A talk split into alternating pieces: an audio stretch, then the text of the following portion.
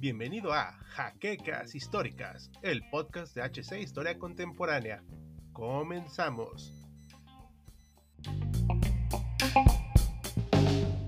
Hablar de Roma es hablar de una de las ciudades que ha jugado un papel fundamental en la historia de la humanidad, ya que fue centro de numerosos movimientos teológicos, humanísticos, artísticos e incluso políticos. Desde la antigüedad hasta el Renacimiento, los aportes que ha dado este sitio han sido incontables. Buen día, amantes de los videojuegos. Los acompaña Hal en esta ocasión, recordándoles que pueden seguirnos en nuestras redes sociales, en Twitter, y que no olviden darle la manita arriba, suscribirse y pucharle a la campanita. En esta ocasión continuaremos con la historia de nuestro querido Ezio Auditore de Firenze, en su paso por la ciudad de Roma, ciudad donde logra formar una de las mayores hermandades de todos los tiempos, convirtiendo a nuestro protagonista no solo en un maestro, sino en una leyenda. No se olviden de ver el video anterior de Assassin's Creed 2 en esta misma lista de reproducción, así que preparen su hoja oculta ya que esto es Assassin's Creed Brotherhood. La ciudad de Roma fue fundada aproximadamente en el año 758 a.C., según textos implementados en la República Romana, con el fin de homologar su origen hacia relatos discursivos que correspondían a ser herencia griega, mitológica y posteriormente cristiana. Es así que las leyendas empiezan a surgir en torno a la ciudad, siendo quizás las más famosas la leyenda de Rómulo y Remo y por supuesto el surgimiento de la obra de la Neida. Pero vayamos por partes. En primer lugar hablaremos acerca de esta obra que, cabe señalar, fue escrita por Virgilio en el año 1 a.C.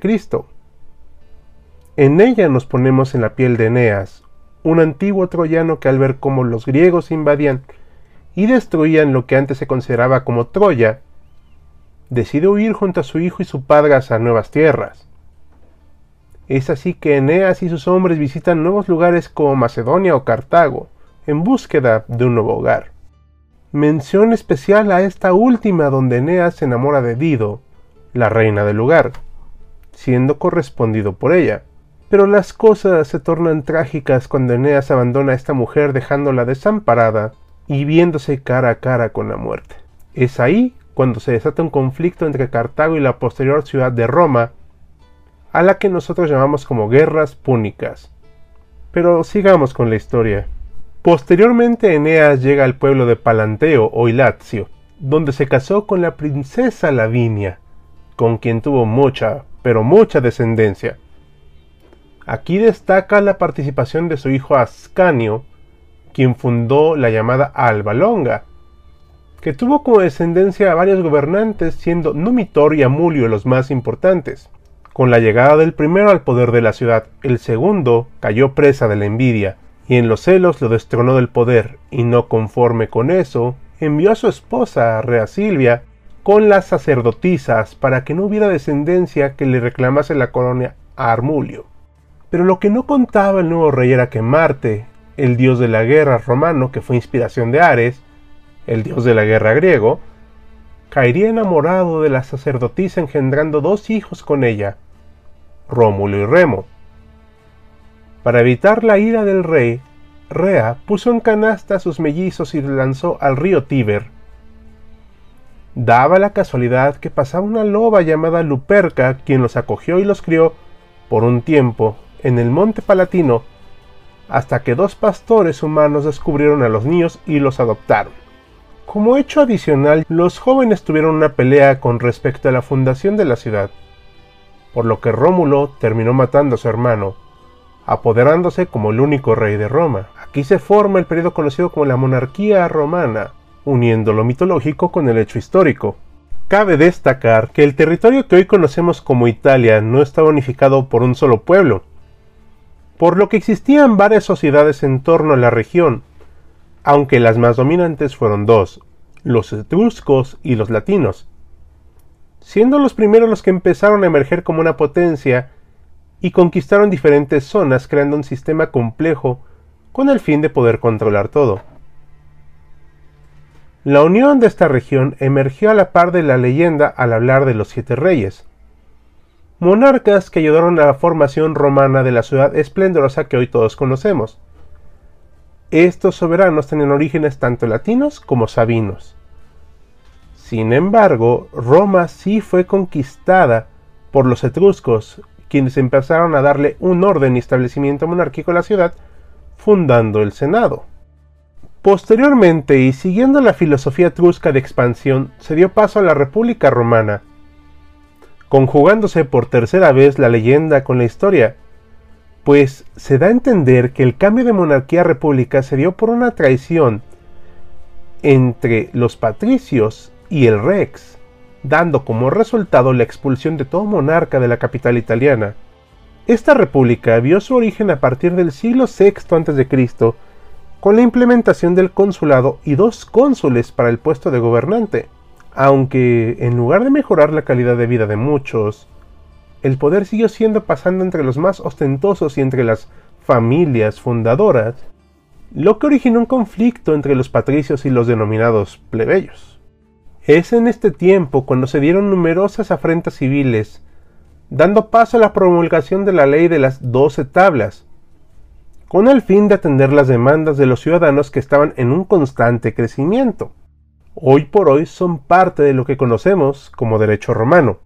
Con el aumento de la población y al no haber muchas fuentes de trabajo y un gran movimiento de alza y caída de su moneda, se implementaron cambios, como el ingreso a las legiones, que antaño eran bastante injustas, permitiendo que todo hombre, fuera rico o pobre, pudiera participar a cambio de una recompensa final que casi siempre eran terrenos o la cotizada ciudadanía romana. Esto originó que muchos ejércitos fueran más fieles a sus ideales que al propio gobierno, y más porque muchas veces el mismo Senado no cumplía el derecho de la ciudadanía, y la quitaban o ponían a su antojo. Esto originó una guerra civil en distintos lados de la República Romana. Todos estaban contra todos, por lo que toda la ciudad era un total caos. Digno de destacar fue la participación de un general romano llamado Lucio Cornelio Sila, quien, aprovechando la fidelidad de su ejército, logró llegar al poder convirtiéndose en un dictador y proclamando un antecedente de lo que después se conocería como el Imperio Romano. Otros imitaron su ejemplo, como Julio César, que formó el primer triunvirato donde se le unieron Craso y Pompeyo. Tras una larga guerra civil y su posterior asesinato de Julio César, el imperio romano vio la luz con el triunfo de Cayo Octavio, que se convirtió en Augusto, el primer emperador romano. El imperio romano, por motivos prácticos, lo podemos dividir en dos grandes periodos. El Alto Imperio, también llamado Principado, que va desde los 27 a.C. hasta el 305, pero después de Cristo y el Bajo Imperio o Dominado, que va desde el 306 después de Cristo hasta el 476 después de Cristo, fecha en que se dio la caída del Imperio Romano Occidental. El imperio no se mantuvo estático, pero su mayor modificación vino con la introducción del cristianismo. En un inicio esta nueva corriente teológica fue brutalmente perseguida y sus devotos masacrados por los emperadores escondiéndose en catacumbas o escondiendo su verdadera fe. En el concilio de Nicea proclamado en el año 325 después de Cristo, a cargo del emperador Constantino, se logró poner fin a las persecuciones cristianas, siendo permitida esta religión a partir de ese año. Pero para el año 380 con Teodosio al poder, se dio un giro de 180 grados al proponer como religión oficial del Estado a el cristianismo. El Imperio Romano fue un periodo de masiva expansión hacia nuevas tierras, pero todo lo que crece tiene que caer, y esto no fue la excepción. Roma cayó en el año 476 después de que diversos pueblos bárbaros entraron a las puertas de la ciudad y depusieron al último emperador. Los próximos años se convirtieron en una serie de luchas entre las diversas potencias por el control de la ciudad. Uno de los tantos conflictos fueron las guerras góticas del 535 a 554, en el cual puso en lucha al Imperio Romano de Oriente y al naciente reino ostrogodo de Italia, por el control de los restos del imperio caído. Sin embargo, no se logró recuperar del todo lo que antiguamente fue una gran civilización, aunque Roma sí pasó a ser parte del imperio bizantino para el año 554. Pero poco a poco el poder iba pasando al Papa, que fue adquiriendo más y más influencia en el gobierno romano.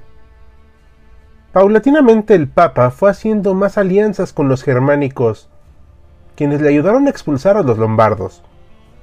La brecha que cortó el lazo bizantino fue la revolución iconoclasta en Bizancio, por lo que se dio un cisma religioso entre el Papa occidental y Bizancio, y también después inicia la Roma carolingia. Esta etapa fue un periodo donde los francos comenzaron a expandirse hacia nuevos horizontes comandados por el emperador Carlomagno, quien gobernó entre los años 768 y 814.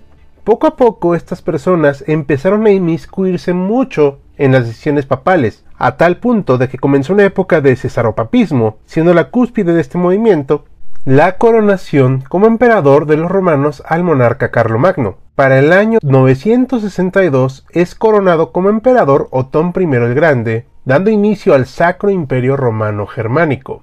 De nuevo, Roma estaba bajo el mando de un emperador que, al igual que España, buscaba en la religión un símbolo de identidad y unión entre los diversos estados que lo conformaban, que eran alrededor de 300.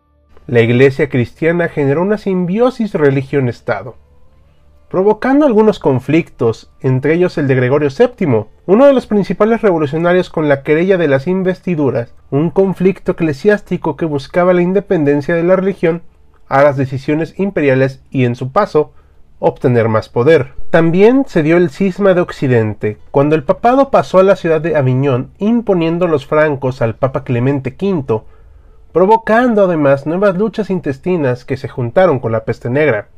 Roma decayó y se decidió regresar a esta ciudad en el año de 1376 bajo el mando del Papa Gregorio XI.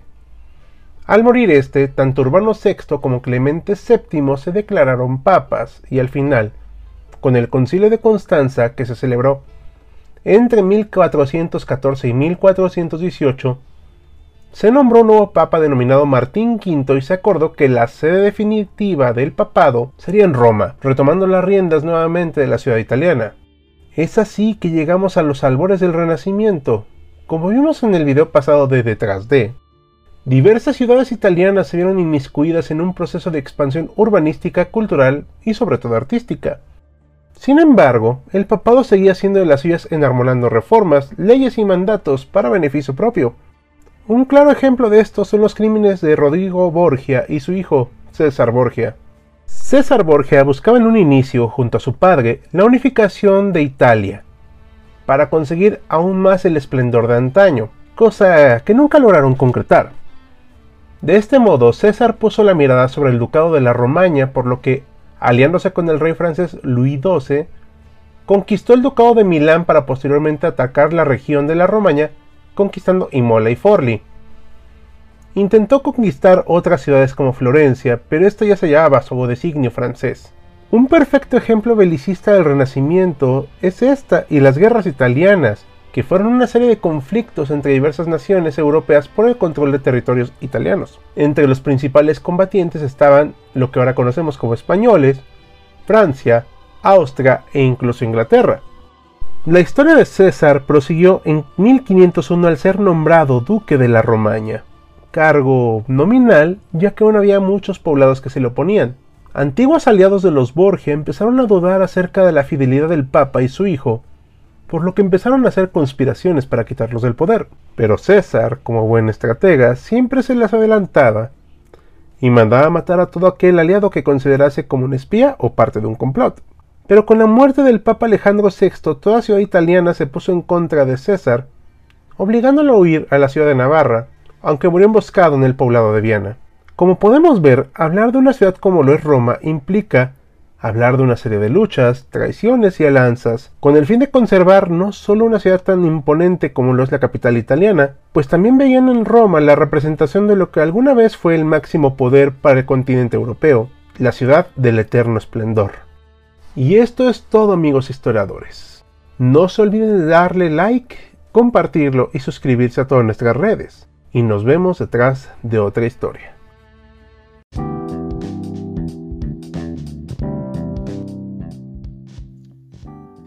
La siguiente semana en un nuevo episodio de Jaquecas Históricas, el podcast oficial de HC Historia Contemporánea.